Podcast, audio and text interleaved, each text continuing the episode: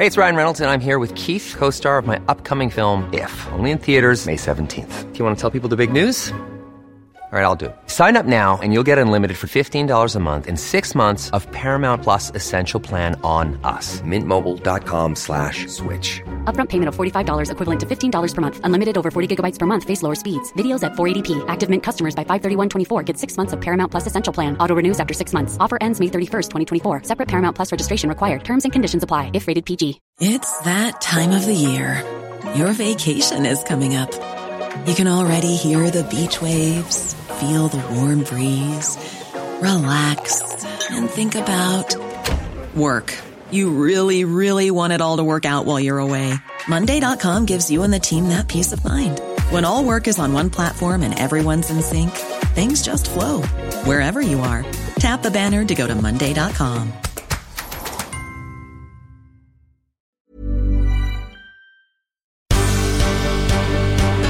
Michael Reade Show podcast. Tune in weekdays from 9 on LMFM. To contact us, email now michael at lmfm.ie.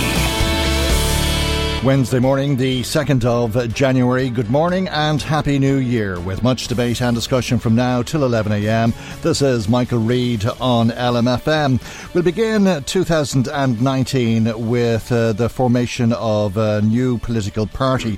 Peadar Tóibín has been meeting with politicians and others aspiring to public office to join forces with him. The now independent TD for Meath West since parting ways with Sinn Féin last November uh, joins us after 21 years as a member of uh, the party. He now hopes uh, to establish an alternative Republican 32 county party. And thank you indeed for coming in to us uh, this morning. A happy new year to you. And uh, it looks as though it's going to be a very busy year for politicians of all ilks. Yeah, good morning to you and a very happy new year to you and all your listeners as, as well, Michael. It is going to be a busy year, there's no doubt about it.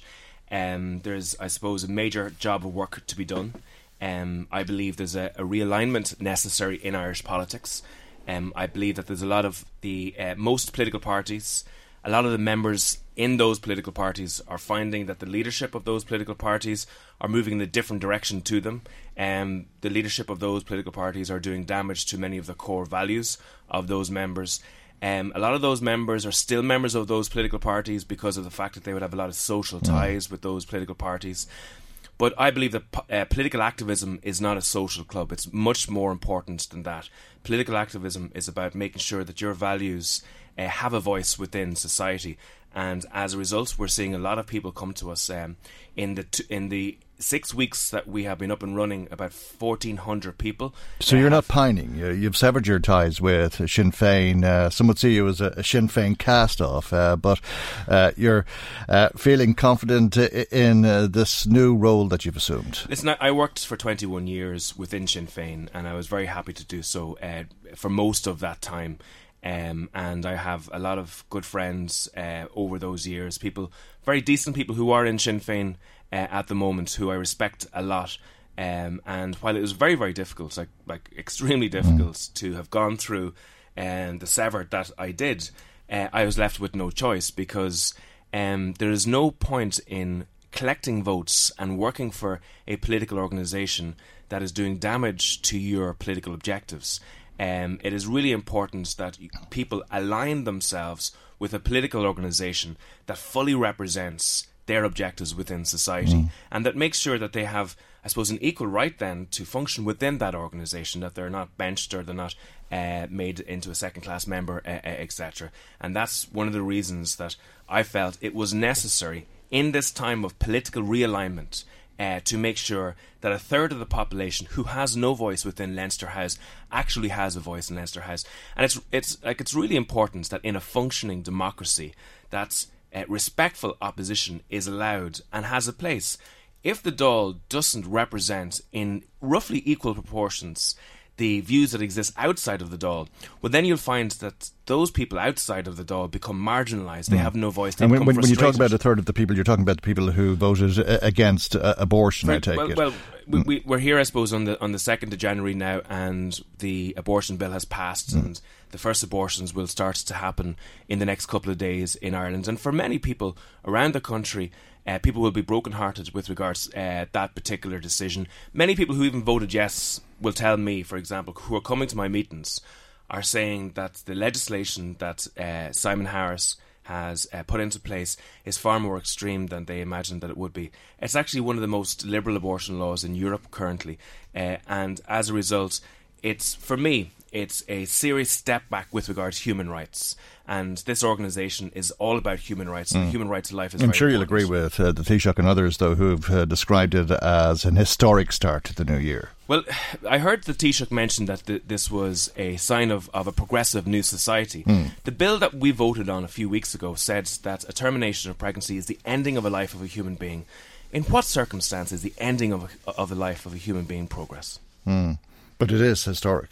Oh, there's no doubt it, it, it is an historic change, uh, and I believe that uh, there is a change afoot in our society. And most of the political parties have realigned themselves very, very quickly in the space of a couple of years on these types of issues. And what I'm saying to people is that if you have a different view of you, like myself, if you mm. believe that the the, the right to life is a human right and should be protected, uh, as well as the right to housing being a human right, and the well as well as the right to uh, education, and healthcare being a human right. If you believe that your voice is not currently represented within Leinster House at the moment, get on board and make sure that we have a voice in Leinster House. And already we have about eight elected reps who mm. have um, declared for our new organisation, which is incredible because the Social Democrats are around for about three years and they have roughly eight elected reps. Uh, we're not even out of the starting gate as of yet, mm. and uh, we're at that level. I'm speak. I'm visiting six elected reps from different parts of the country this, mm. today but, uh, about getting involved in in, in our, this new organisation. Mm. But you, you, you, you talk uh, uh, about abortion and representing a third of the population who's against the introduction of uh, these new laws, laws which many women want, obviously. Uh, the My Options helpline has had a, steady stream of, of calls, they say, to it, and I'm sure some of those calls have been from women who are looking to terminate a, a pregnancy. Uh, but uh, whilst Bishop Kevin Doran says that the politicians who voted uh, in favour of uh, abortion are clearly out of communion with the church, they wouldn't necessarily be out of communion with your political party, would they? Because you'd uh, allow a vote of conscience. Well, first of all, I just want to say that this uh, political organisation that we're developing will be a, uh, a, a, will be a pluralist political organisation. So, uh, first and foremost, it will be open to people from a Catholic background, a Protestant background. Mm. there are many people who are joining us who are atheists, uh, Jewish, Muslim, etc. Um, so we want to see a pluralist Ireland where uh, people from every cultural background and every religious hmm. background mm. can express themselves uh, without fear or favour within the country. And that's really important. People shouldn't have to keep their heads down depending on which uh, kind of background they're in. Uh, I've fought for freedom of conscience mm. for about five years in Sinn Féin because uh, I believed that this particular issue, even if you have a different view to me, mm. I believe that your view, if it's strongly held and is based on your real understanding of okay. the world, that you're entitled to that particular Okay, view. so would you be willing to form a, coalition with your party, which has not yet been established, obviously, with Sinn Féin, let's say? Well, I suppose that's, we, we, are at the start of the year, I suppose, yeah. that's very previous. Uh, well, it is a very previous question, but it, it, there's a, a very good purpose to it, which is that if you were to become a minority partner in a coalition with Sinn Féin or some other party that supports the abortion legislation, uh, well, then you're in a, a very strange position for you well, who may lead that party because it could be one of your representatives that ends up being the Minister for Health and oversees this policy. What I will say, so one of our objectives would be we, we seek, obviously, um, and I don't want to speak just mm. about abortion because no. while it's a very, very important mm. issue for ourselves, we want to make sure that we're focusing on, on all the other issues as well. Uh, like, for example, it breaks my heart that uh, Simon Harris has focused on the issue of abortion nearly nearly exclusively for two years, mm. while the 750,000 people are on waiting lists uh, for the health service, mm. while 10,000 people were on trolleys in the month of November, while we're having uh, difficulties in Navan keeping our own hospital uh, open uh, fully. Now, you mentioned the issue of coalitions, so obviously mm. it's, it's far too early to discuss coalitions. But what I will but say, policy. to, but what I will say to you is this: one of the ways that we would seek to roll back the legislation that the government have just introduced mm. would be by developing a, a, a number of elected reps in Leinster House, and if it were useful to our objectives to form a coalition with another political party to uh, introduce it as a red line in those negotiations uh, that there would be a rollback of uh, the legislation that's uh, currently But, but, but you're uh, proposing no policy politics. Uh, I mean, what's the policy of this party that you're hoping to establish on abortion? Well, it's like the the policy is 100% pro-life. We are looking to reduce the numbers of abortions that happen in, in Ireland. We look to do that in a number of ways. One, by changing the legislation in this country, and two, and this is really important as well, Michael. But you- you- well, just can I no, this I want to, want to you get this did point say because before that you, you, you would uh, allow pro-choicers to join your party and that they'd be welcome uh, uh, and that you'd respect their views on First of all, as I said, we have worked hard Hmm. for freedom of conscience within Sinn Féin. I've even in the legislation that I was working on in the Dáil very recently. But you can't we were have it. Working hard for freedom of conscience for doctors, nurses, Yeah, midwives, and it's um, freedom of conscience is an important part. I want But our that means no policy. It doesn't. That, that mean- means everybody decides their own policy. We no, don't have because a- a I, I can't position. imagine there will be a lot of radical pro-choicers actually Hmm. joining our organisation. To be as logical as people who are looking to play hurling joining a golf club. In fairness, so you're going to have people who have similar views to ourselves joining our organisation, both at membership level and elected rep Hmm. Level. So, they're empty words when you say that. no, but Yeah. What, what I'm uh, what I'm saying to you is What about euthanasia? well, personally, I, I don't agree with euthanasia myself. So, in other words, I would be pro life for the whole life. Um, so, I imagine, again, that most people who are joining our organisation will seek to make sure that there is the proper health services provided for people.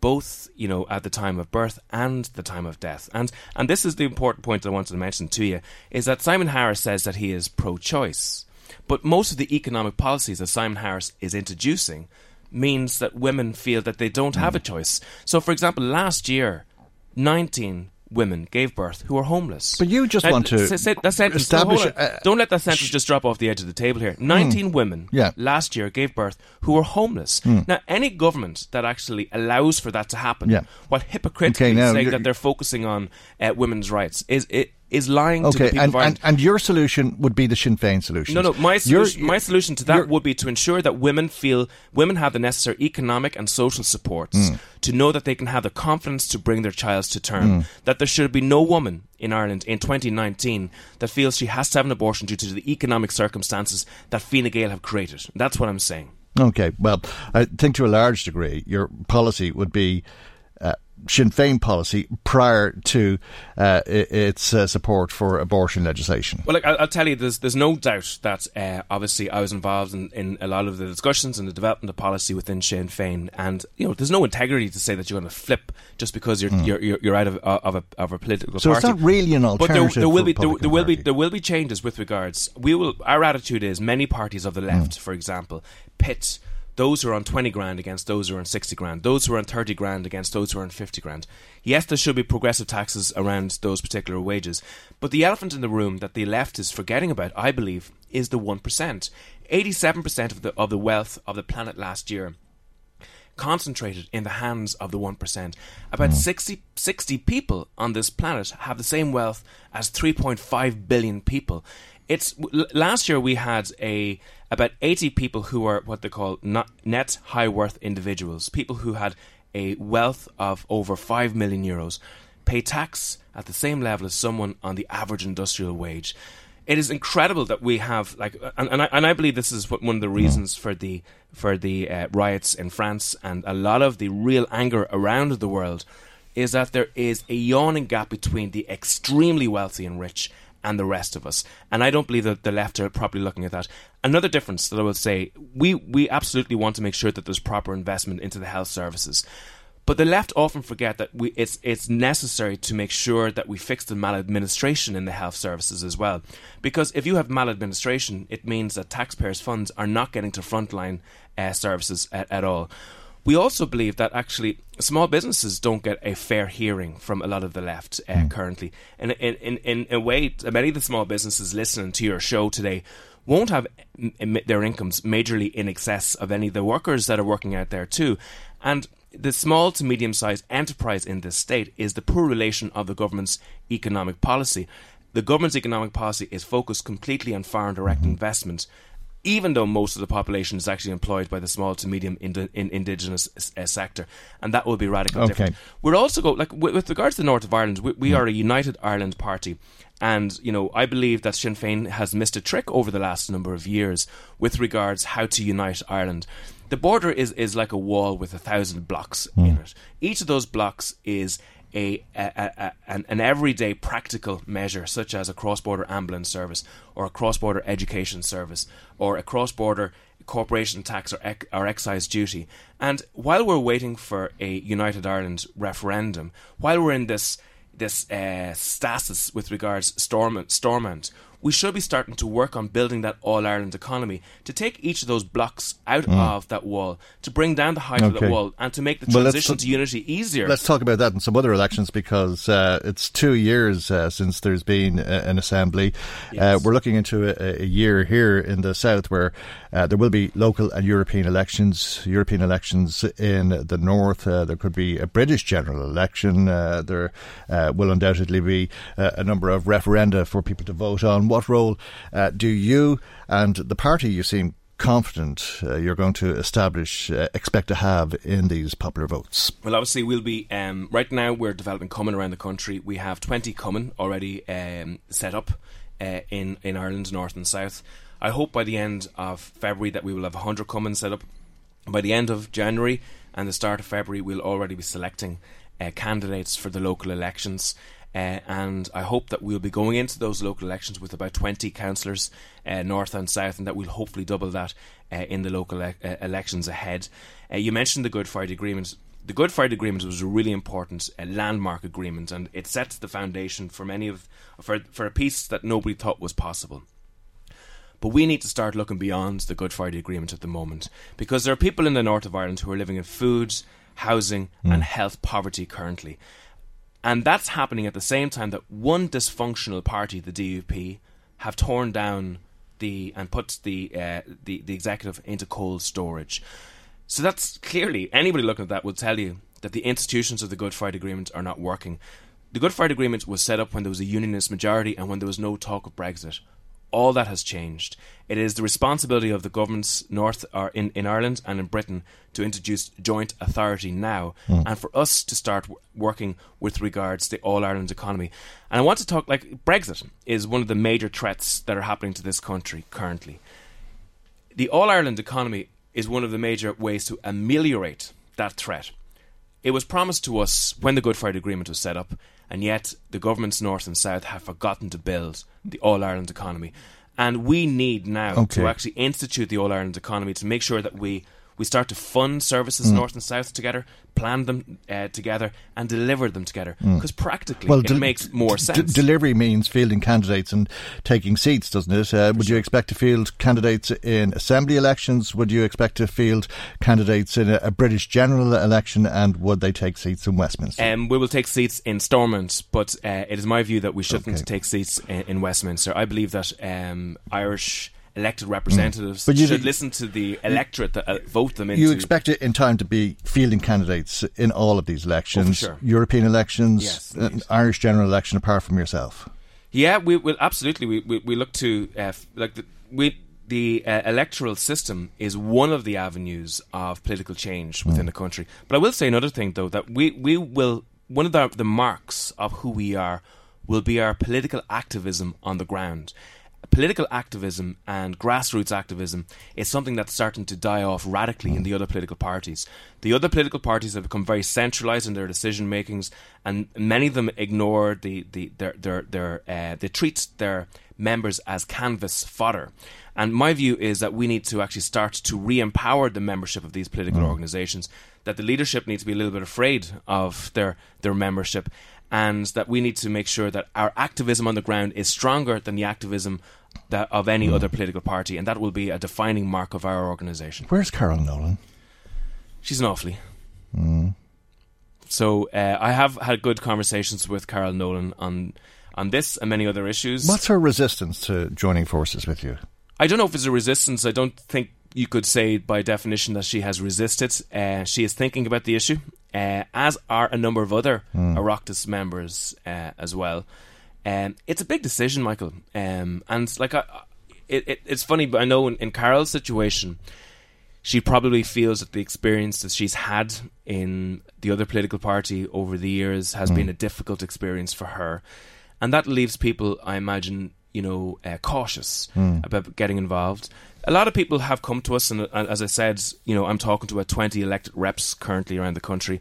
I know for sure, though, when people see this develop, when they see the name uh, set up, we have our first Ard Chomhairle meeting this uh, Saturday where 40 people will come together uh, for those. When they see Cumainn starting up, when they see when they see the, the the colour of our activism and the quality of our representation and the development of our policies, I've no doubt that there's a rake of elected reps out there who are going, this is something new. This is something that's going to change Irish politics. This is going to be something that will will actually, for the first time, tackle the groupthink. Do you want Carol Nolan to help lead this party? I think Carol Nolan is a, is a really good uh, Do you want her to help lead? I. I would love to have Carol Nolan involved in the organisation. There's no doubt uh, in that, but that's an answer for her to to uh, a question for her to answer. Mhm. Okay, all right. Uh, but uh, uh, you're to register. You hope uh, within what the next few weeks. Yeah, we'll be. We, we have to have our first Ard Chomhairle meeting before we actually register. The application for registration will go in north and south uh, as of the start of next week. It, it's a process that takes a couple of weeks. Uh, so by the end of January, uh, we'll be fully functional Okay. uh, and fully registered. And you know, we'd ask people outside, you know, uh, if they're members or if they're elected reps, if they feel that they're in the wrong political party, if there's if the political organisation that they're working for is doing damage to their core values, to reach out. It's too important to stay silent. This change is not going to happen by itself. It'll only hmm. happen if people are driven by the need to be active Okay. and get out there and, and let's get involved. Independent TD for Meath West for the moment. Peadar Tóibín, thank you for coming into us this morning. Good Margaret. Michael Reade on LMFM. Many will hope uh, the new year will bring about a fresh start, an end to the homeless crisis, an acceptable conclusion to Brexit and prosperity in the Irish economy are just some of uh, the wishes uh, that people in Drogheda have for the new year. They've been telling Ross Leahy about their wishes and hopes for Ireland for 2019. hopefully sort the homeless crisis. It's a big, big issue. It's also the mental health issues in Ireland. Uh, it's not being addressed enough. There's not enough services going around for young people, especially of our age, to have a lot of stress on them with financial problems, especially with college. Like for people that are travelling to college, having to fund college, and maybe their parents only have one job at home. It's it's a big issue that they need to sort out. What are your hopes for the island for 2019? I hope that Jesus will be born in our hearts. that Brexit is um, goes easy on us. Well, I don't think we're going to come off unscathed. I think the English people didn't understand what Brexit was all about. I don't fully understand it myself, but I know little bits, you know.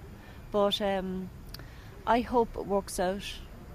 Uh, continue the uh, economic success. I think it's a good, it's a good year last year, and I hope it continues. Hope Brexit doesn't affect it. Hopefully not. I don't think it'll be as bad as they're predicting. Peace and quiet, I suppose. no border. my hopes for Ireland in 2019. Um, I'm kind of happy with everything is. So hopes wise, continue it going. Everyone's getting their jobs back. People are finding work with ease. A lot of my friends finished college. They're getting their kind of you know career based work. So keep going in the right direction.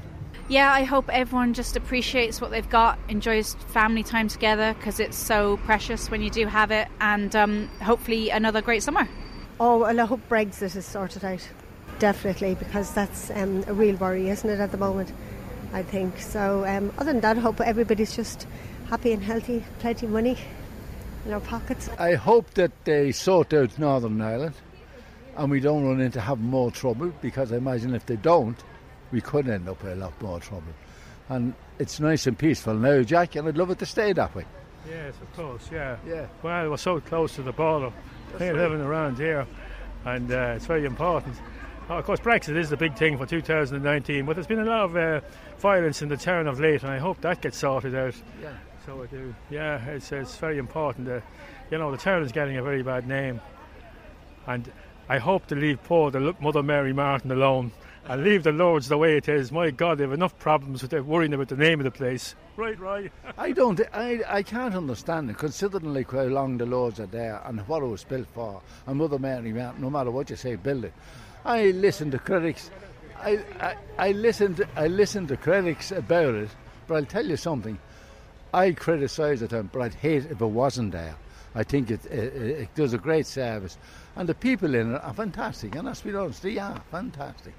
So I'd hate to lose them. Just uh, hope more jobs open up and we can sort of sort out the homeless crisis. Because I was up in Dublin there recently, and there was a lot of people out in the streets, and I feel sorry for them, especially in the cold weather. I feel less cold wind now myself walking around, and I'm glad I get to go home to somewhere just for some a nice cozy fire. Like, and I feel sorry for all the people up there. And I will always give some change to hopefully look into a shelter for the night or something. Well, for yeah, for Ireland, I suppose a, a, a good economy that it keeps growing, and uh, for ourselves, just a peaceful, healthy, and happy New Year for myself and my family. I think the Brexit is going to have a big impact, so I'd like to see the Taoiseach and the TDs do something about that now and tell us what the backup plan is. Because a lot of businesses in the town, we're border county, and there's a lot of businesses in the town that rely on that business in the north and across the water, so I'd like to know what they're going to do about that. How to say, there'll be less homeless, because um, last year we were in the position, same position as almost being homeless in Dublin. That's why we're up here in um, in Drogheda. So uh, just look into it. Um, just look into the um, the opportunity of building new houses or homes or something for people that you know that are homeless because it's not a good thing. Most of the children that are homeless affects their ability. It affects them mentally, physically, emotionally. So it's unstable for them, and it's not good for the children because it will affect them in the long run. Hopes for Ireland. Um, families all having houses.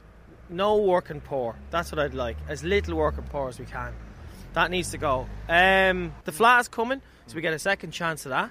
Bring more people back to the town again, just to make the town as colourful as you can. As much and more arts. Definitely, let's increase the arts. Let's get behind the creative side of Drogheda because there's so much potential there.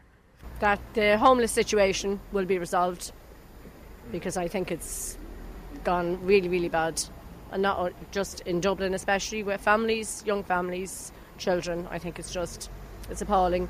We're talking about, um, you know, baby, it's cold outside, but we're not really concerned with the people who are really, really cold outside. We're concerned with the words of the song and its meaning.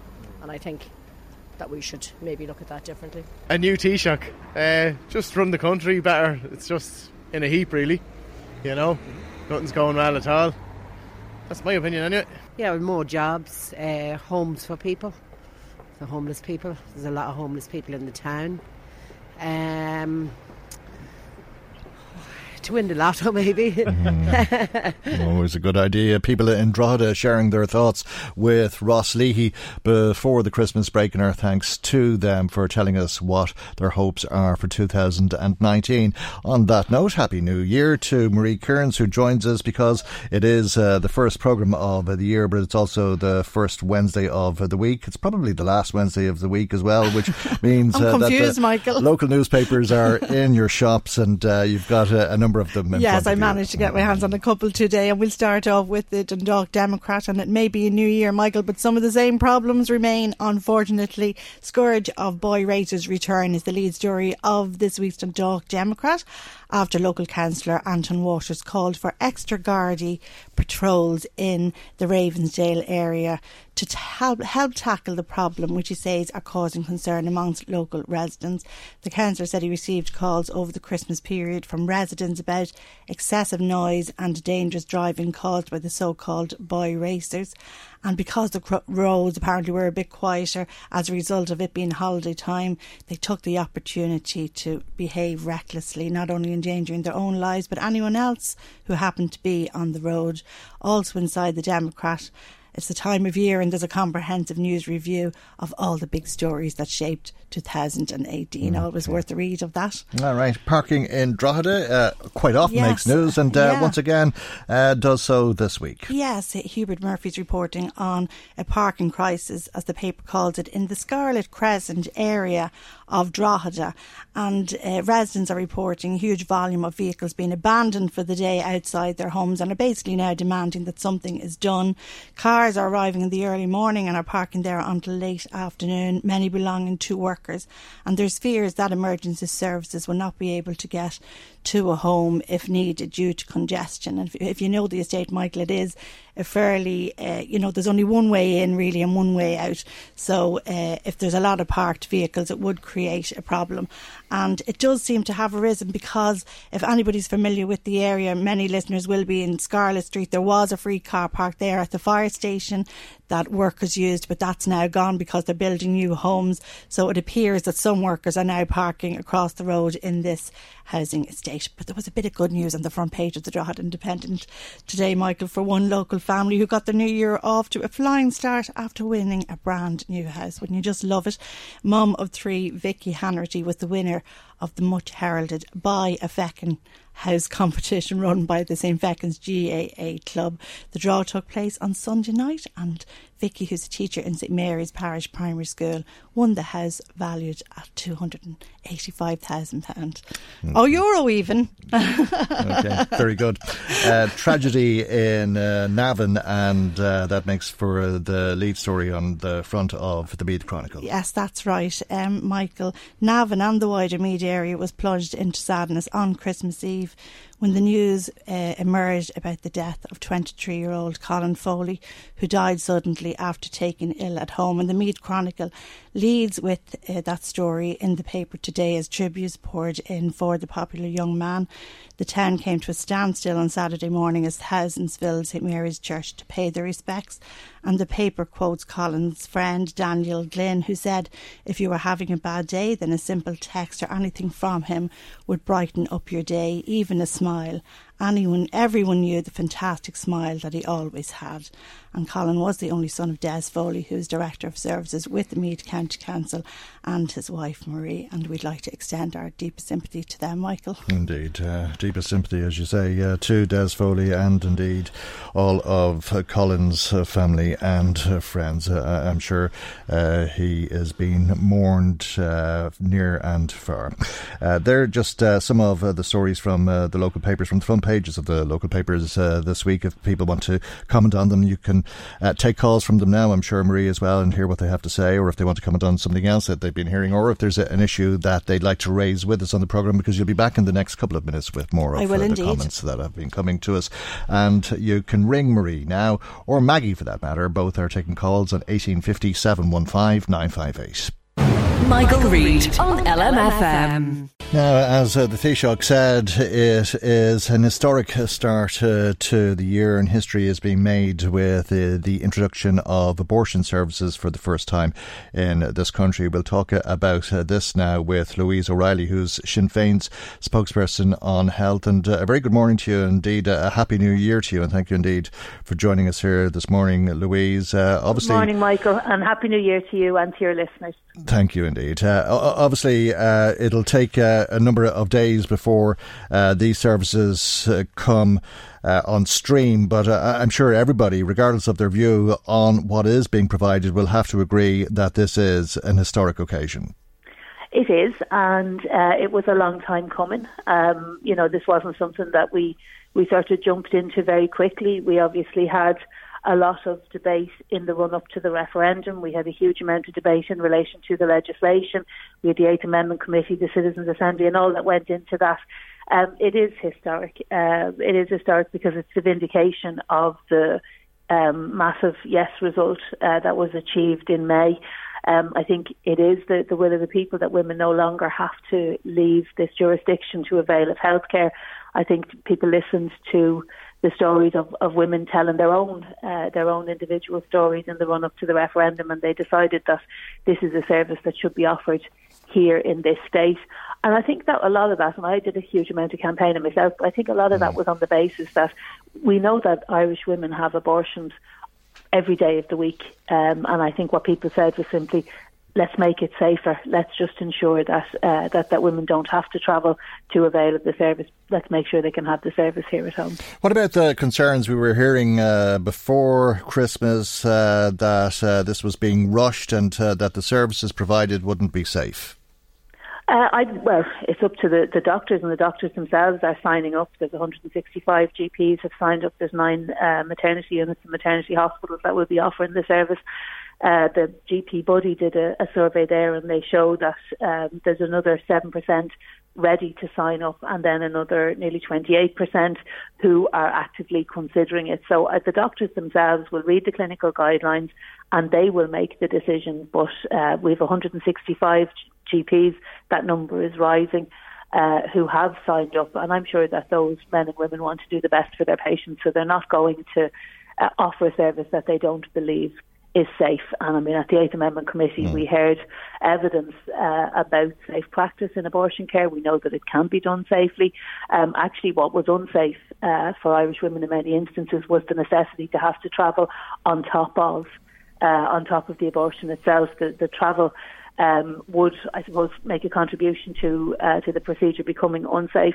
But it'll be up to doctors themselves. You know, I mean, the, the helpline mm. is open now. That's one 828 10 or myoptions.ie for any woman uh, who's facing a crisis pregnancy who wants to talk about her options. This is about a choice. This is not about uh, directing a woman one way or another. It's about making sure that she has available to her information about all of the options that might be available to her in her local community or in her local uh, maternity unit. All right, and they say that there's been a steady stream of calls uh, to uh, that line since uh, yesterday, uh, but as to whether people are looking to terminate their pregnancies or, or not uh, is unknown as yet. Undoubtedly, some of the women are. Is there a chance, though, as things stand today on the 2nd of January, that some of them will have to travel, or at least travel further than others will have to, given that there's just the nine maternity units that are offering a, a surgical procedure, uh, and that there are some doctors uh, who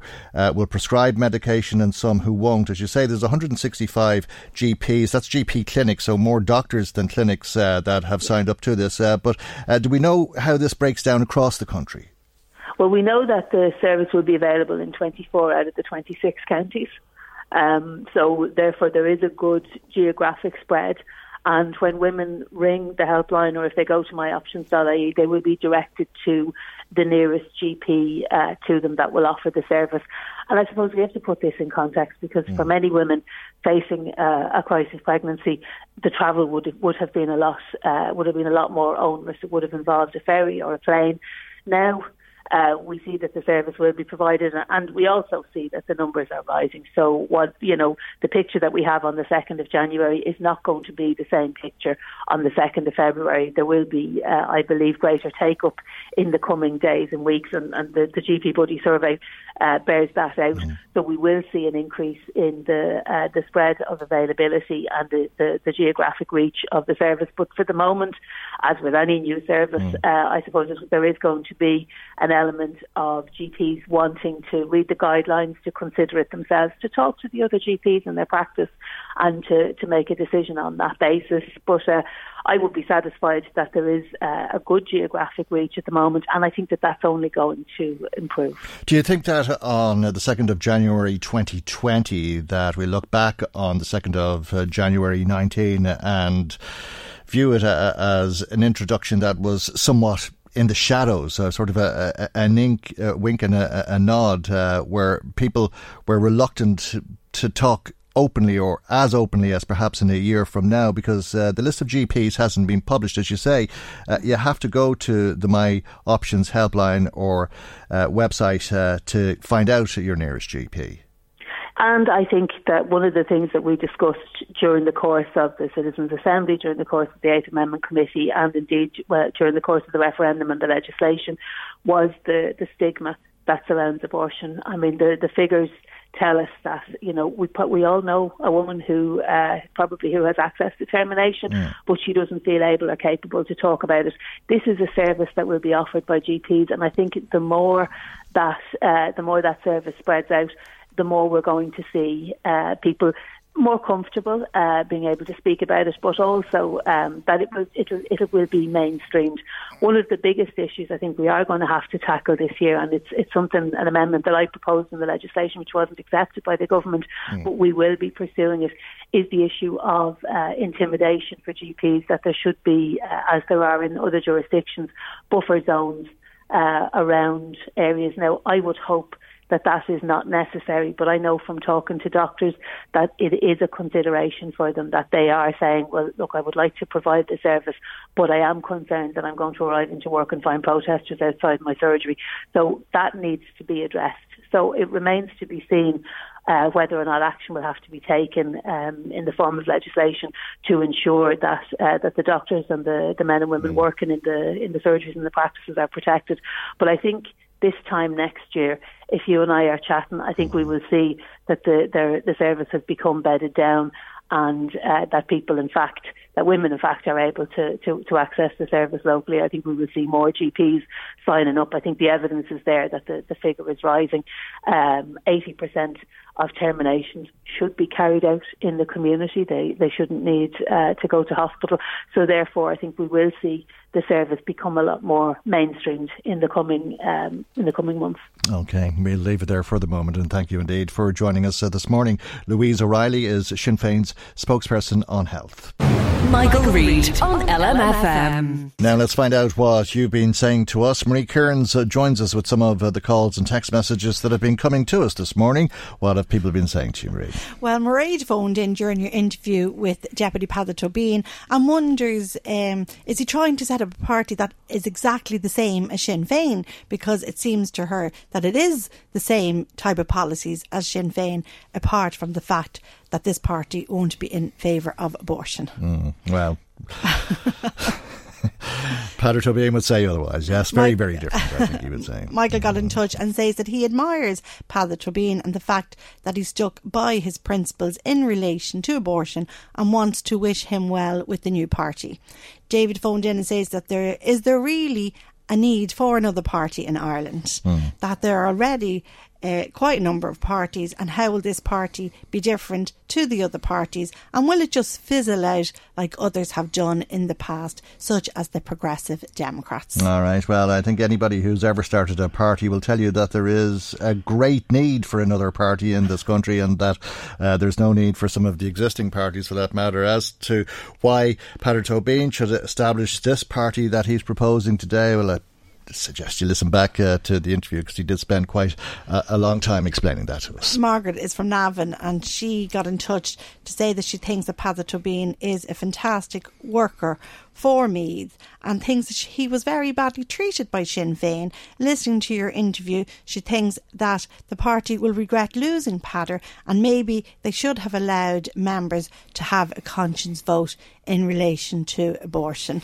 Well, Sinn Féin didn't think so, and uh, it was on foot of uh, a vote of uh, the membership uh, that Sinn Féin adopted its policy and its policy of not allowing a, a freedom of conscience vote. Joanne got in touch and says that Peadar Tóibín certainly is not one for sitting around. She wonders, was he planning this party for a number of months before he finally parted ways? With mm. Sinn Féin? Well, that's uh, an interesting question. Uh, he said he didn't want to leave Sinn Féin uh, after putting 21 years uh, of his time into working for that party. I imagine it was a very difficult decision for him. I'm sure he is an intelligent mm. man. He probably maybe knew that it was coming down the line and he probably was maybe thinking about what he was going to do. I don't know, but you'd imagine uh, like he's he's fairly astute, I would say. Um, moving then on to the abortion services and your interview with um, Louise O'Reilly. Uh, Margaret, no, Pat from Navan phoned mm. in, and Pat says uh, that he was disgusted to hear the Minister of Health say it was a momentous occasion to have abortion now available in Ireland. And then he says, You look in the papers today and you see all the New Year babies being born. How is it momentous thing killing babies? He said. Many of us have those stubborn pounds that seem impossible to lose, no matter how good we eat or how hard we work out. My solution is PlushCare. PlushCare is a leading telehealth provider with doctors who are there for you day and night to partner with you in your weight loss journey. They can prescribe FDA-approved weight loss medications like Wegovy and Zepbound for those who qualify. Plus, they accept most insurance plans. To get started, visit plushcare.com slash weight loss. That's plushcare.com slash weight loss. Hey, it's Ryan Reynolds, and I'm here with Keith, co star of my upcoming film, If, only in theaters, May 17th. Do you want to tell people the big news? All right, I'll do. it. Sign up now and you'll get unlimited for $15 a month and six months of Paramount Plus Essential Plan on us. Mintmobile.com slash switch. Upfront payment of $45 equivalent to $15 per month. Unlimited over 40 gigabytes per month. Face lower speeds. Videos at 480p. Active Mint customers by 531.24 get six months of Paramount Plus Essential Plan. Auto renews after six months. Offer ends May 31st, 2024. Separate Paramount Plus registration required. Terms and conditions apply if rated PG. and it's sad to see the way Ireland is going. And he is objecting to the fact that abortion is going to be free to those who want to have one. He says it would fit the government better to give more money to the nurses and doctors for the work they are already doing. And he says they are now coming out with giving free condoms. Perhaps they should have done that a long time ago and there wouldn't be as many seeking to have abortions. And he says Fianna Fáil um, went against abortion initially and then decided to support it. And he feels they only did it because it was the popular thing to do and the party was looking after their own corner. Okay, well, I suppose there's no point in rerunning uh, the arguments uh, that uh, were feeding into the vote uh, in the referendum, and uh, that uh, there's no doubt about it, a huge majority of people were in favour of introducing abortion in this country. I'm not sure there's a, a, as many people, or if you could say the same thing about motorway tolls, and one individual has been campaigning against the toll on the M1 since it was introduced in 2004, which is close on 15 years now. And Ken O'Heiligh, a very good morning to you and thanks uh, for joining us. So you, you held your annual protest uh, on the motorway at uh, the toll again this year. I did indeed, Michael, and uh, good morning to yourself and to your listeners, and Happy New Year. And Happy New Year to you as well. Yeah, it was, uh, well, it's the, my annual way of bringing in the New Year is to hold a protest at the tolls just to highlight the, the ongoing difficulties posed by the ramp tolls at Junction 9 and the daily congestion and the knock on effect of such tolls. Uh, due to people avoiding them and congesting the, the, the local road network. Mm. As you say, you do it annually. How many years have you done this for now? Well, as I said, is that there's been protests held at the tolls for the last 15 years. Mm. And not only that, too, I wasn't the only one. There was other people over that period of time that held their own individual ones. So I don't want to claim to be the only protester at it. I'm just trying to acknowledge that there's other people there. Okay, but after 15 years, uh, surely it's obvious that you're not going anywhere. Uh, no, no. I, I think on, uh, like uh, to, to be honest, the proper counter argument to that would be to say that there's 15 years left on the contract, and we need to rededicate ourselves actually to putting in a, a much stronger emphasis to get the tolls removed.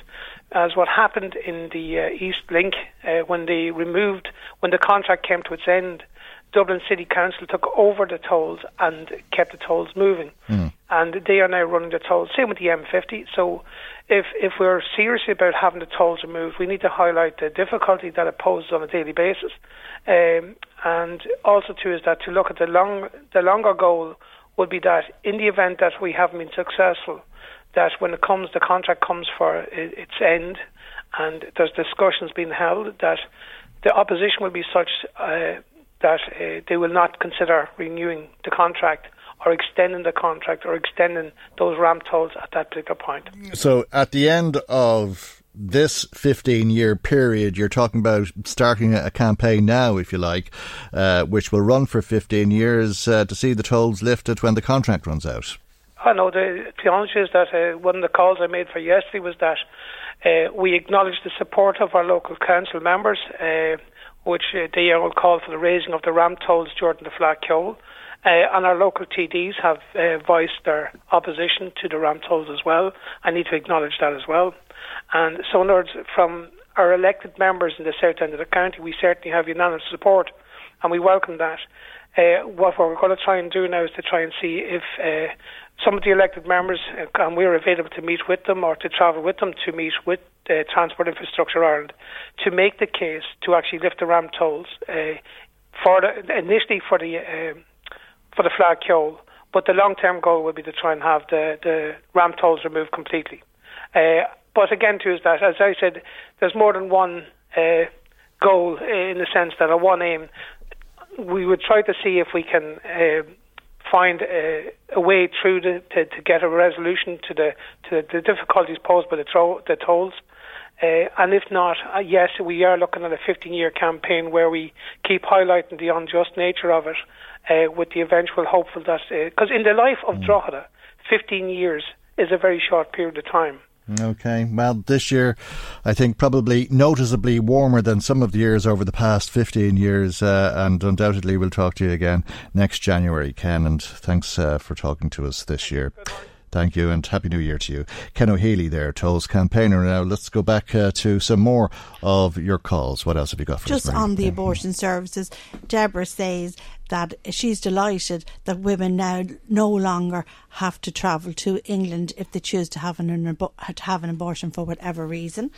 Uh, on the other hand, Teresa phoned in and Teresa thinks that New Year's Day this year was a very sad day in Irish history and she'd like to know if, God forbid, a woman was to become seriously ill or die while undergoing an abortion, then who will be held accountable, the doctor or the government? I think she's raised that question before with us. I too. think she has, and uh, as I said the last time, I don't really understand uh, the question. Uh, there's guidelines, uh, and uh, if uh, there's a, a, tragedy, it'll be treated as a, a, tragedy. If there's medical malpractice, I'm sure it'll be treated as such. Same with the same as other mm. procedures. Yeah, exactly, Sean yeah. from Drogheda, just the final one, says it's a sad day for Ireland that we now have abortion. All right, okay. Well, a lot of people very vocal against the introduction of the legislation. Of course, it doesn't reflect uh, the outcome of uh, the referendum no. itself. All right, thanks uh, for that. Thanks to everybody who has been in touch with us. And remember, if you would like to add to what's been said, as always, we'd love to hear from you. And our telephone number is 1850 715 958. Michael, Reade on LMFM. Okay, it's a new year, same old conversation. The big bad B word is back and back with a vengeance. It's less than three weeks uh, to the deadline if uh, there is uh, to be a withdrawal agreement made between the United Kingdom and uh, the other 27 European countries. Let's talk about this with the Vice President of the European Parliament and local Fine Gael MEP, Mairead McGuinness, who's come in to us this morning. Good morning to you. And Good morning. Happy, happy New Year. New Year to you, Thank indeed. you. Yes, uh, and uh, I suppose uh, we could even hear it in the Vox Pop earlier. People are very conscious at, at this stage that we really are down to the deadline. Uh, this may not be the final deadline, but if it, it, it turns out not to be that as such, well, then it's very close to the end game, isn't it? Yeah, and it's funny, over the festive season, mm. if you like, um, Brexit replaced weather as the topic mm. of conversation because everywhere I went, people are very tuned in to the detail of Brexit and very anxious to know what I thought might happen.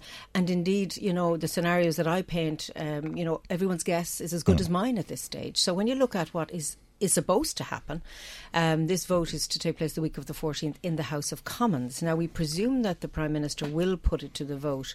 Um, there, I see speculation that she's still looking for more legal certainties around uh, the uh, draft agreement, particularly around the backstop. Um, even though I think before Christmas, the Council, mm. the European Council, basically said, look, you've agreed this.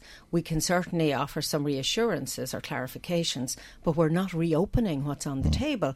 So, can she persuade enough? Of um, those who are very opposed to Brexit mm. to go her direction because I think they're almost the key because those who are very hard Brexit, if you like, mm. um, Rees-Mogg, etc., um, I think they're unlikely to be persuaded by any reassurances. So Really, it's a political Arlene gamble. Foster, perhaps. And, well, Mm, indeed, the yeah. DUP, mm, mm. because they've been very clear that mm. they're opposed to the backstop. I, I, I suppose what I find extraordinary is that this is 2019.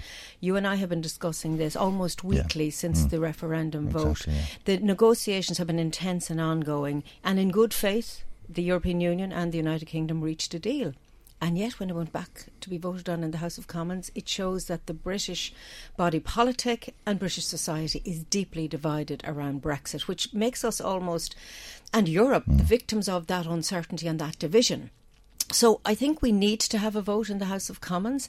Now, there's also speculation she might delay again or defer this Yeah. vote. But if that happens, it puts us in a really difficult position because the European Parliament that I'm in, we've got to put it through committee as mm. well. And I think there'll be a lot of people in the Parliament looking at what's happening in the United Kingdom and that might determine mm. our view. But Well, we'll do nothing yeah. until the UK decides. They're to leave on the 31st of March. If that's to happen, this has to be agreed by the 21st of this month. Absolutely, Right, that yeah. that has mm-hmm. to happen. Mm. Now we've heard these deadlines before that were movable. Yeah, it could become I- the 31st of April. It, it could. Yeah. I, think the tricky thing is that um, uh, the March is one deadline. There's also European Parliament elections in May. Hmm. If the British looked for an extension of Article 50, I think Europe would be willing. Uh, It would be difficult, but we'd have to know that it was only time limited, Hmm. to use that expression, and also that it would solve the problem rather than just give more time to debate the issue, Mm. which I think it has been the difficulty to date. And there'd have to be a separate agreement And as to the- wh- which countries would be uh, electing uh, Well, MEPs. this, you see, this is a, I know it's it's a Mm. minor but an important point that we have already legally decided that the UK is leaving because that's the, what the referendum uh, vote was. Every time there's elections, there is a look at redistribution of seats because um, populations change. So, in our case in Ireland, there are two additional seats allocated: one to the constituency of Midlands Northwest that I'm in, and one to Ireland South. Now, if there's a deferral. Um, could we see, I'm putting a question rather than an answer, could we see a situation where the UK would have to hold elections to the European Parliament? I think that would be politically very difficult Mm. for the European Parliament Mm. because you could see um, it being used again um, just to fight the Brexit debate rather Mm. than as uh, elections to the European Parliament. So I'm afraid I'm just giving you more headaches as Oh, I talk to you on yeah, this day yeah. when I thought, Mm. I mean, I had actually said several times before Christmas, this has to be resolved before Mm. Christmas. And unfortunately, the saying of it doesn't mean that it will happen. I, I think you're right, by the way, when you say that people are very focused uh, uh, and that they understand uh, the ins and outs of all of this. Uh, but to uh, a lot of us, uh, on the other hand, it's white noise, and you just hear it and it, it breezes over you. But I, I think for a lot of people living in the United Kingdom, that changed in the course of the last week when they were told they'd have to apply to remain there if they wanted to stay there and work there, and it would cost them sixty-two pounds fifty. Yeah, I think, and it's one thing that we don't understand in Mm. Ireland because we have this common travel area. So no Irish person in the UK will have to apply for settled status, as they're calling Mm. it. But all our European colleagues, and I think we should show solidarity with them Spanish, Italian, Polish they will have to reapply for permission to stay in the United Kingdom. And I think that's quite uh, touching a sour note uh, in the minds of those citizens and their politicians. And, and remember, that will impact as well on possible uh, scenarios uh, if things don't go to vote in January. I think it also shows what Brexit means. I mean, we take free movement for granted. Um, you know, we take this idea that we can travel without hindrance other than security issues very much for granted. And yet, these citizens, Europeans who Mm. live in the United Kingdom, and indeed UK citizens in, in Europe may be impacted because there will be reciprocity here. Yeah. And I suppose the big challenge, and I think the big worry I have, is that um, we want the British Prime Minister to be able to get this withdrawal agreements through the House of Commons because otherwise it's very nasty politics. And if the United Kingdom were to leave the European Union without reaching agreement, so we have no political Mm. consensus, how are we going to get on together afterwards? Because there will be a day after. Even a crash out Brexit, when things will have to be discussed. And I know that the border is the, is the area where we've talked a lot about, but actually, citizens' rights, which you've just mentioned, and, and quite rightly, also the budgetary consequences of a crash out Brexit, the consequences for um, the regulation of everything from pet passports to drugs, um, supply of really important medicines, the horse racing industry. There isn't one facet of life today in Europe and in the UK included that would not be impacted negatively by a crash out Brexit. And as I say, we would still the next day have to try and pick up the political pieces to decide how are we going to function together because we can't escape the planet. We're all on it. And, and we're particularly impacted because um, of the close relationship. So, you know, we've discussed some scenarios around deferral. Other people say, oh, they'll be, they won't leave and there'll be another referendum. And I think that's very much the UK has to come to that thought process itself, I would imagine it would be very divisive. I don't know what Yeah. would there be a different outcome. I think that you know, for us, really, the March deadline is the key issue because there will be no referendum before that, Mm. or indeed for a long time afterwards. So we have to see how can we get over that particular date. Um, the, the the the best outcome is that the House of Commons supports this Mm. and things proceed. I'm not convinced that's going to happen. Uh, I was talking to a, a Greek man over the weekend, and uh, he had been living uh, in London, but had moved here. He moved here once the vote Yeah. came in, uh, because he said he couldn't live without uncertainty. Uh, and you know, I think if he had amazing foresight, uh, that would be a terrible thing because yeah, yeah. Uh, you'd be talking about an awful lot of other people who would be in the same position and would see mm. Ireland as a, a, a, the obvious place to come to. Yes. Uh, and indeed, if you've got UK's living uh, citizens living mm. in Europe mm. and they've been asked to leave, Ireland could also be attractive. This could really put a lot of pressure on us in that sense. Well, uh, yeah, and there's lots of mm. other areas mm. where it could course, put pressure yeah. on us. Mm-hmm. I think around citizens, I mean, the Commission was very clear before Christmas that um, even in the event of a no deal, they have really said, look, we have to look after our citizens. Mm. We shouldn't do anything um, to negatively impact UK citizens in Europe, and they should retreat European citizens likewise. So I think on that, there's an understanding that that would be very dangerous mm. to disrupt people's lives. But look at the number of passports that have been issued mm. uh, to British yeah. people. That's it is quite extraordinary. Mm. I mean, one of the areas, for example, which we perhaps will impact other stories this year is our health service because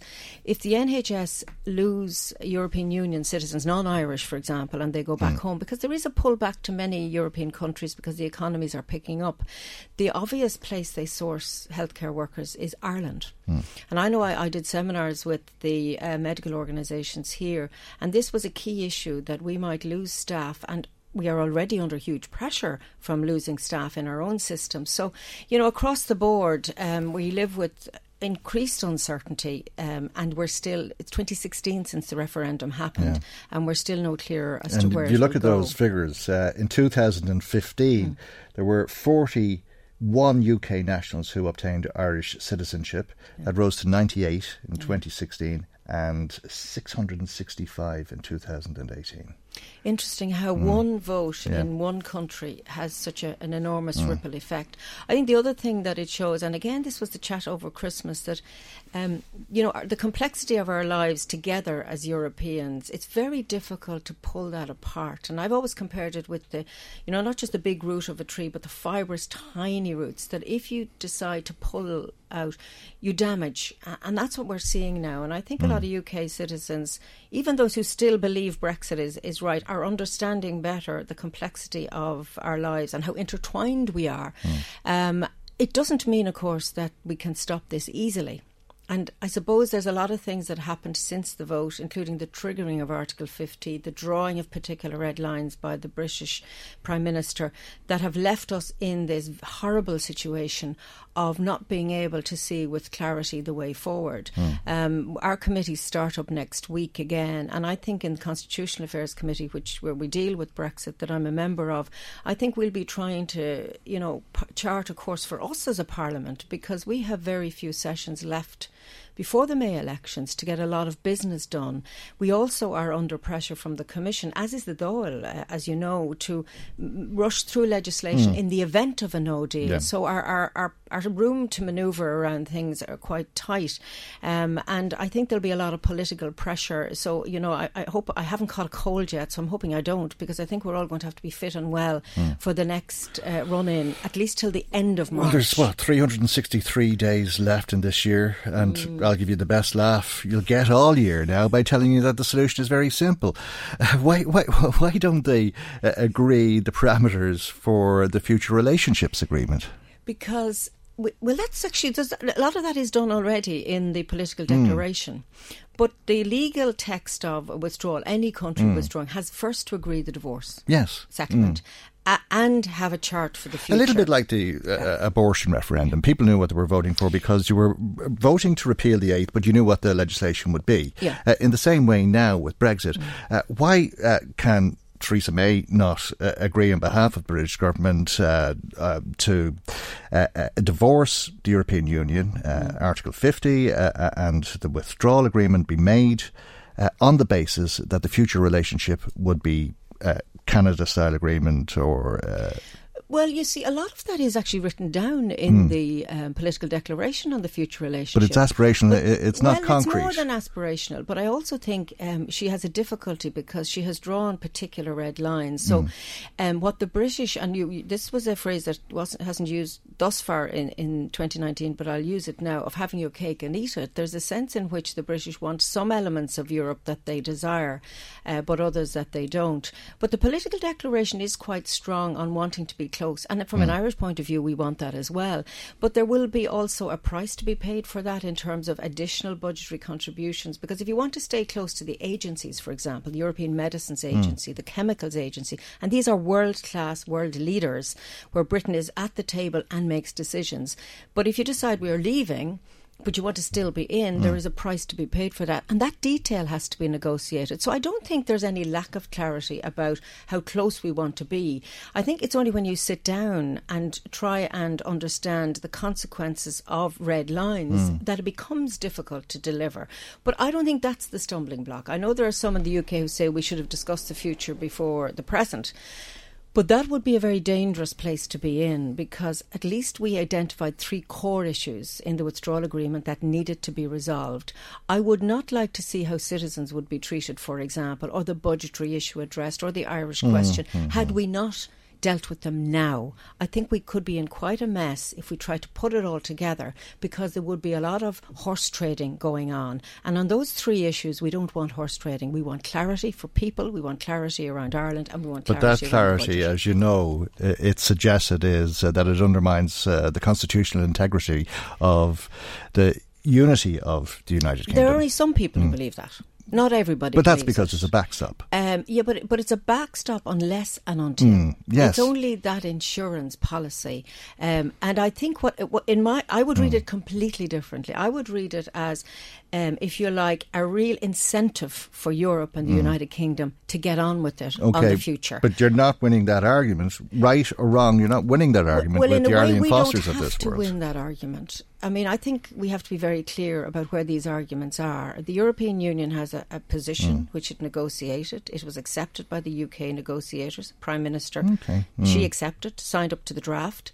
Um, it is her job, and I Mm. think she knows that, Yeah. to try and argue these issues. I get messages all the time Mm. from people in the House of Commons saying that, look, the Brexiteers will accept the withdrawal agreement if you scrap the backstop. Mm. I don't reply to those because, frankly, uh, the European Union has a clear position on Okay, this issue that- and it has to be delivered on. But that leaves us in the same position that we've been in since the beginning of this debate, which it is a, a doomsday scenario. Well, Mm, I mean, yeah. yeah. I mean, it leads us closer uh, to that possibility mm. because the closer you get to the end of March, you begin to With feel no the deal. heat and the Mm, anxiety. On the other hand, I think that um, Barnier and all of the people involved, myself included, we have been incredibly open about what we were doing, why we were doing it, and try to explain. So I think where I hope the clarity will come is that there will be a sense that Europe has said we want the deal on the future, which you've just raised, to happen as quick as possible, the negotiations to start, and for them to be concluded as quick as possible.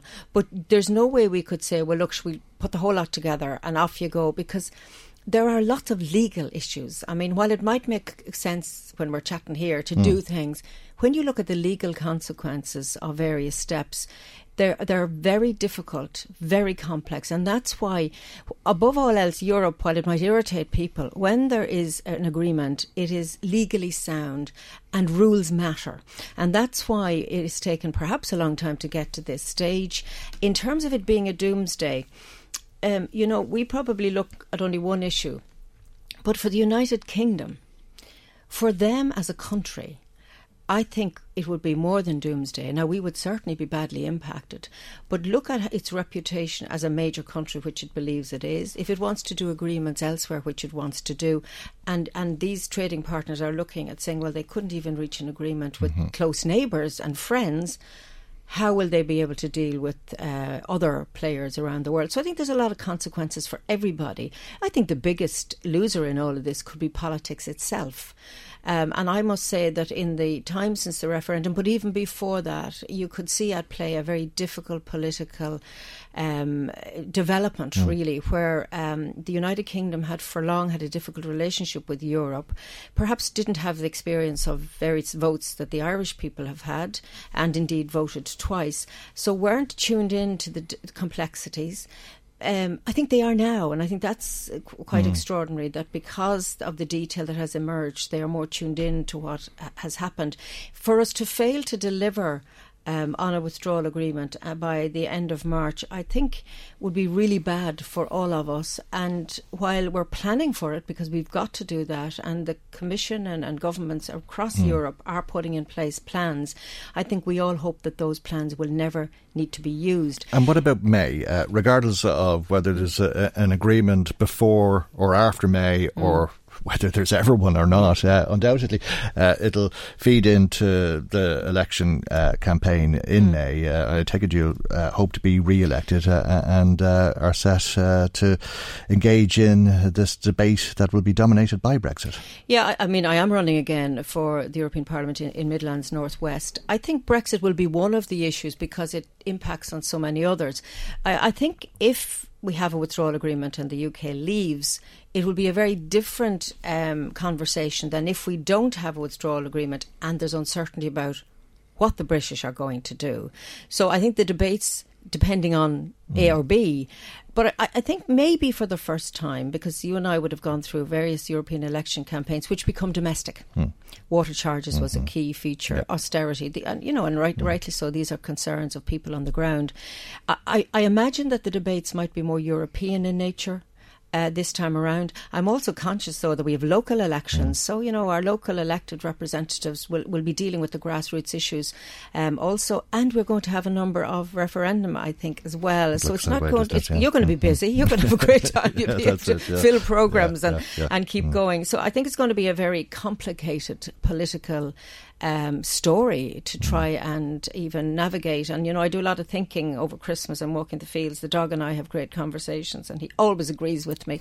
Trying to understand what the issues will be, what way people are thinking at the moment, because I think that.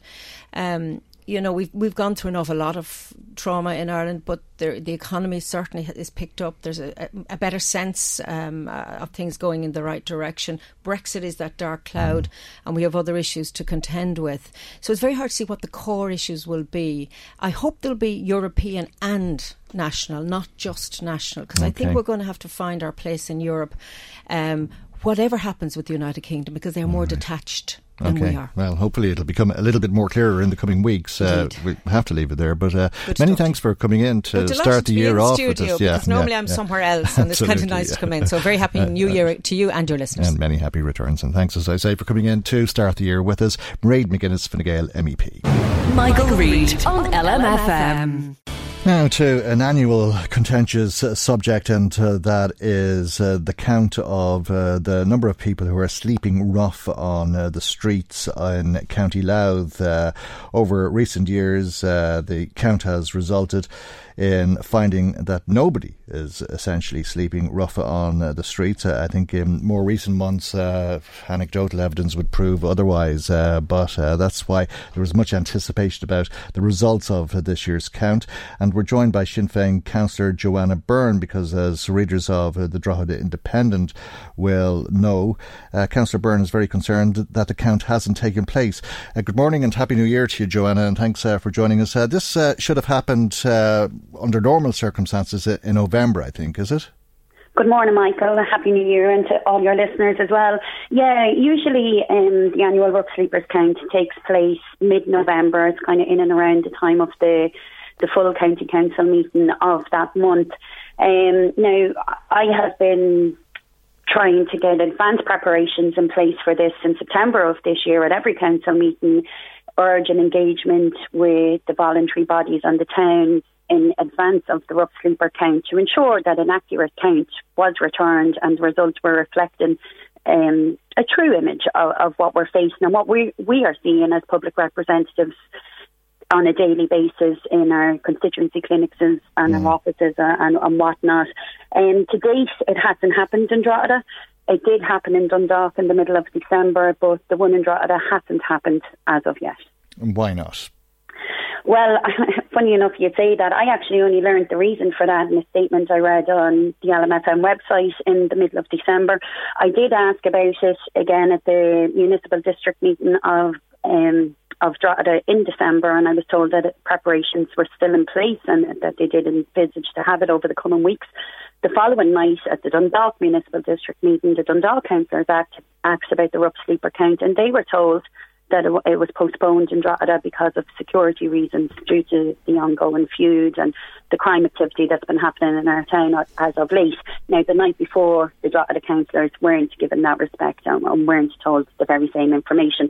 So, as it happened, we had a joint policing committee meeting um, that week after I read about it on LMFM, and I tackled the chief superintendent about it, and I said that it was a major concern of mine that this feud was leading to Louth County Council mm. not fulfilling our statutory obligations. And he did assure me in front of the Director of Services for Housing, Paddy Donnelly from Louth County Council, that An Garda Síochána would work with the local authority to provide whatever assistance or anything that may be needed to ensure this would be carried out. Well, to, uh, escort, uh, to escort staff, is it? Yeah. yeah. Now, that is something that, that had been discussed Hmm. before mm. um, because the local authority can't actually enter private property. So there was concerns that the local authority couldn't cross onto a squash if it was private mm. property. And we have asked, several reps have asked over the, the years that maybe include An Garda Síochána for that reason, that they could, you know.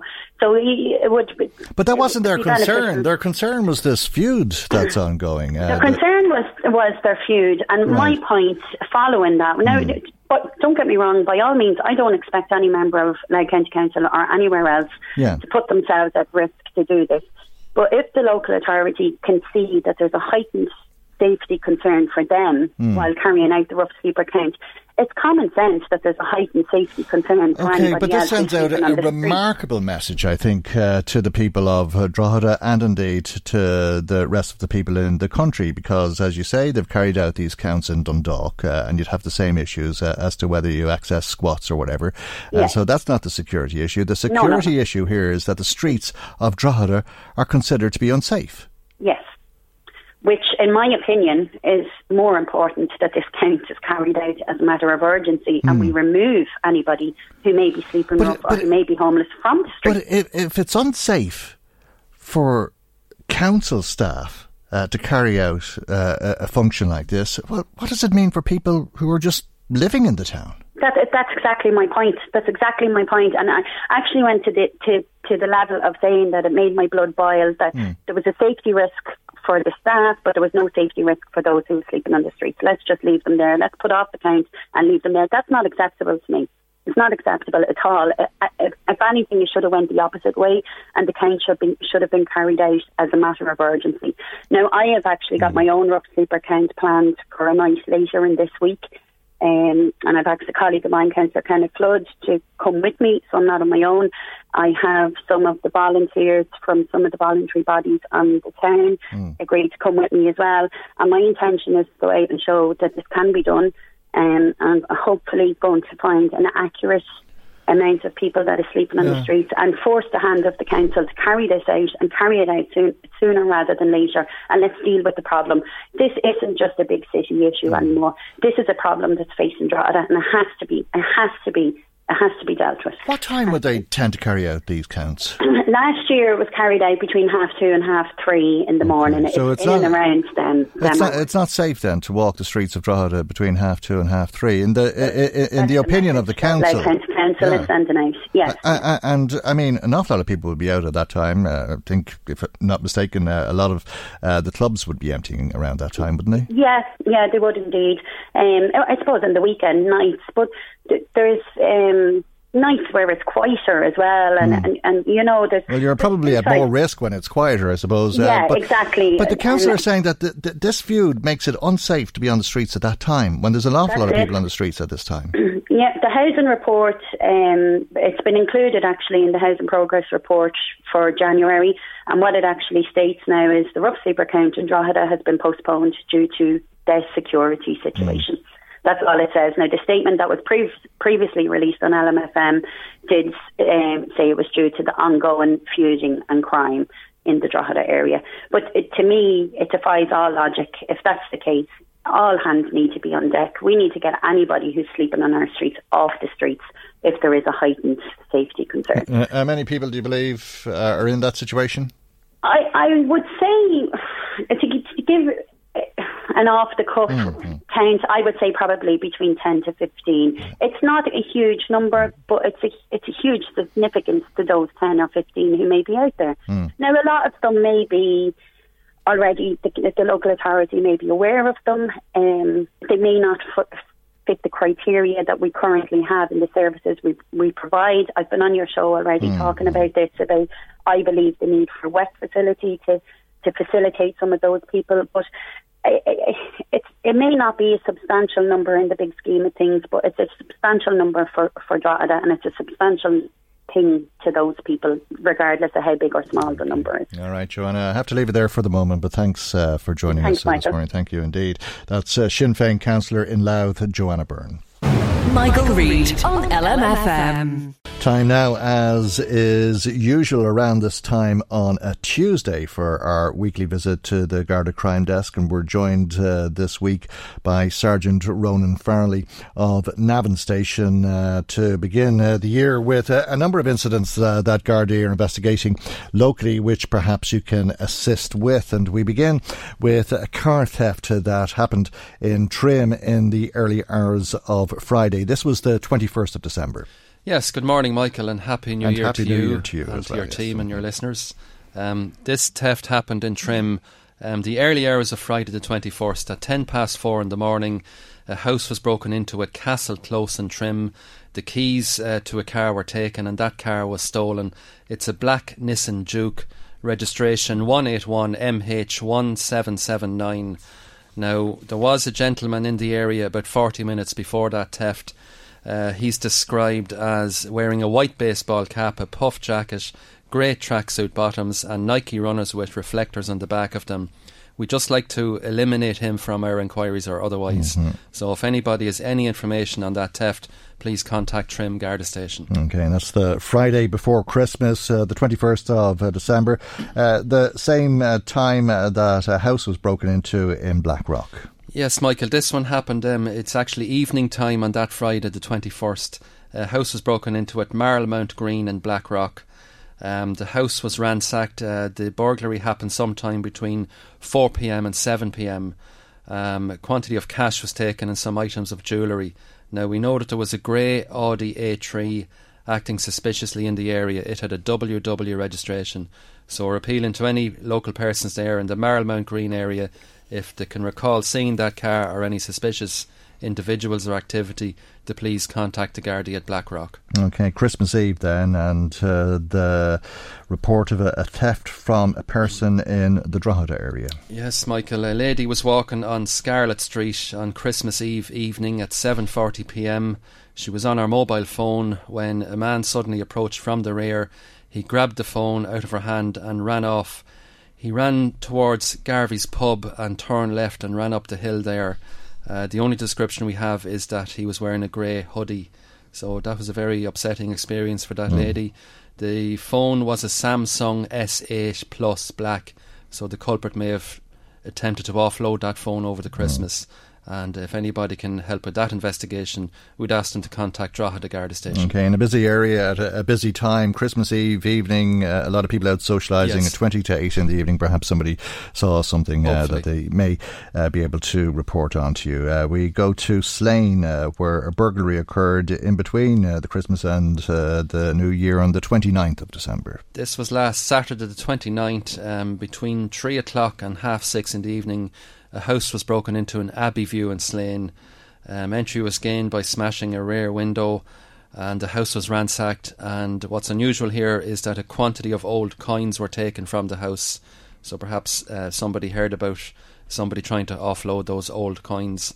Uh, anybody with information that can assist there, we'd ask them to contact Slane Garda Station. All right, and to, to Kilmessan then on uh, the Sunday, the 30th, uh, three garden sheds and garages broken into.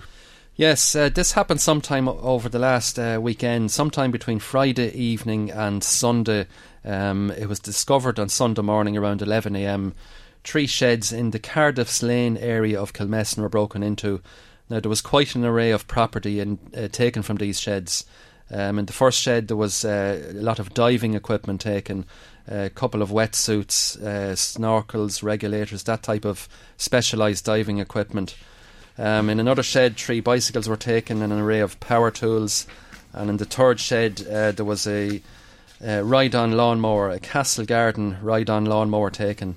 Uh, so, in total, over €10,000 Euro worth of property was taken. God. the culprits would have had to use transport to take that amount of property away. So we're appealing to anybody who was in the Cardiff Town Kilmessan area over last weekend if they saw any suspicious or unusual vehicle, if they can assist in any way, to contact Navan Garda Station. Okay, an incident of arson to report on in Ardee on New Year's Eve. Yes, this happened. It's the early hours of New Year's Eve, Michael, Sunday night into Monday morning at 2 a.m. Um, two men were disturbed at Moorhall Close in Ardee. Uh, they were trying to set fire to a vehicle, and uh, a neighbour observed them and disturbed them, and they ran off. Now, the vehicle didn't catch fire, there was only superficial damage caused. But when Gardaí arrived, it was established that a petrol bomb had also been thrown at a house. Uh, the bomb did smash, but fortunately did not ignite. A front window in the house was cracked. So, luckily, this could have been something more serious. Luckily, it wasn't. Um, and in fact, all four tyres in that car were also slashed. So, this is a serious incident that the Gardaí and Ardee are investigating and we appeal to anybody who was in that area, the Hale Street or Moorhall Close area of Ardee, in the early hours of Monday just gone, if they saw anything unusual or suspicious or can assist, to contact Ardee Garda mm-hmm. Station, or of course they can talk to us in confidence on the confidential line one eight hundred treble six treble one. All too familiar, all too commonplace, unfortunately. Uh, but some good news, I think. Well, we start with the bad news. I think somebody lost some money. That's the bad news, Michael. yeah. The good news is the Gardaí in Trim have it. Mm. Um, a quantity of cash was handed in to Trim Garda Station. It was found um, at Market Street in Trim at lunchtime on Friday the 24th, so the Friday before Christmas. Perhaps somebody was out doing the Christmas shopping. It's a sizable amount. I won't say the mm. exact amount, but if you think it's yours, Gardaí in Trim, contact them and hopefully we can reunite that cash with the owner. All right, and uh, we'll conclude this week with a, a, word of warning to people who might be looking for a bargain on the internet. Yes, Michael, just a warning here from, from uh, Gardaí in Louth Division have a few of these cases in recent days. Um, people are uh, buying items on the internet at greatly reduced prices, such as the latest iPhone or the latest laptop. And what happens is they arrange to meet the seller in a car park or some other such location the seller shows them the item, the buyer is happy with the item, uh, the buyer counts out the money, and the seller um, hands them a pre packed box or a bag, and the seller then vanishes. And when the buyer opens the bag, to find out that it's not the item they were buying, it's a magazine or a piece of wood or even a bag of sugar, and you've been conned. So the advice is generally buyer beware if the price is well below the market price, ask yourself why is that? You know, this is high mm. risk stuff you're engaging in here. It could be a stolen item. It's it's a scam. Um, so if you're buying goods in a car park from people like that, remember you have absolutely no guarantees. You have no consumer protection mm-hmm. rights. So beware of that. Gardaí, as I say, in Louth Division are investigating a number of these cases in, in recent days. All right. Well, you have been warned, and uh, thank you for that warning and indeed for uh, the report uh, this week, Sergeant Ronan Farley of Navan Garda Station. We'll return to the Garda Crime Desk in its usual slot. That's uh, next Tuesday around this time. But that's where we bring our programme to its conclusion today, with thanks to Marie Kearns for producing, Maggie McGuire for researching, and Chris Murray in the control tower. I'm Michael, and God willing, we'll see you for our next programme tomorrow morning at 9am right here on LMFM. Good morning. Bye bye. The Michael Reade Show podcast. Tune in weekdays from 9 on LMFM. To contact us, email now michael at lmfm.ie.